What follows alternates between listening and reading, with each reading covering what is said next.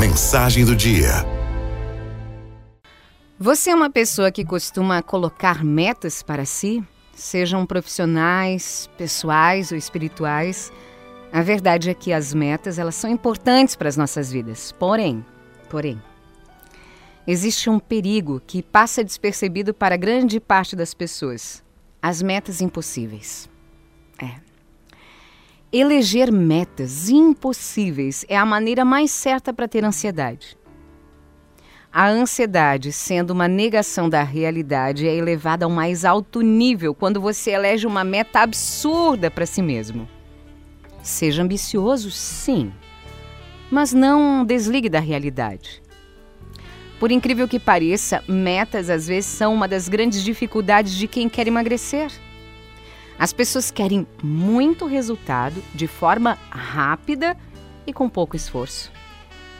Por isso, um dos pontos mais importantes no tratamento de pacientes de emagrecimento é fixar metas reais para evitar a frustração e a desistência. Assim, o sucesso no tratamento aumenta consideravelmente.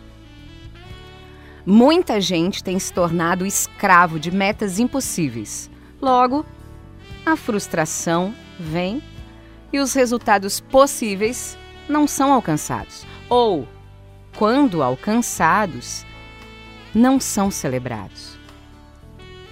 Você é uma pessoa que costuma se perder em metas exageradas?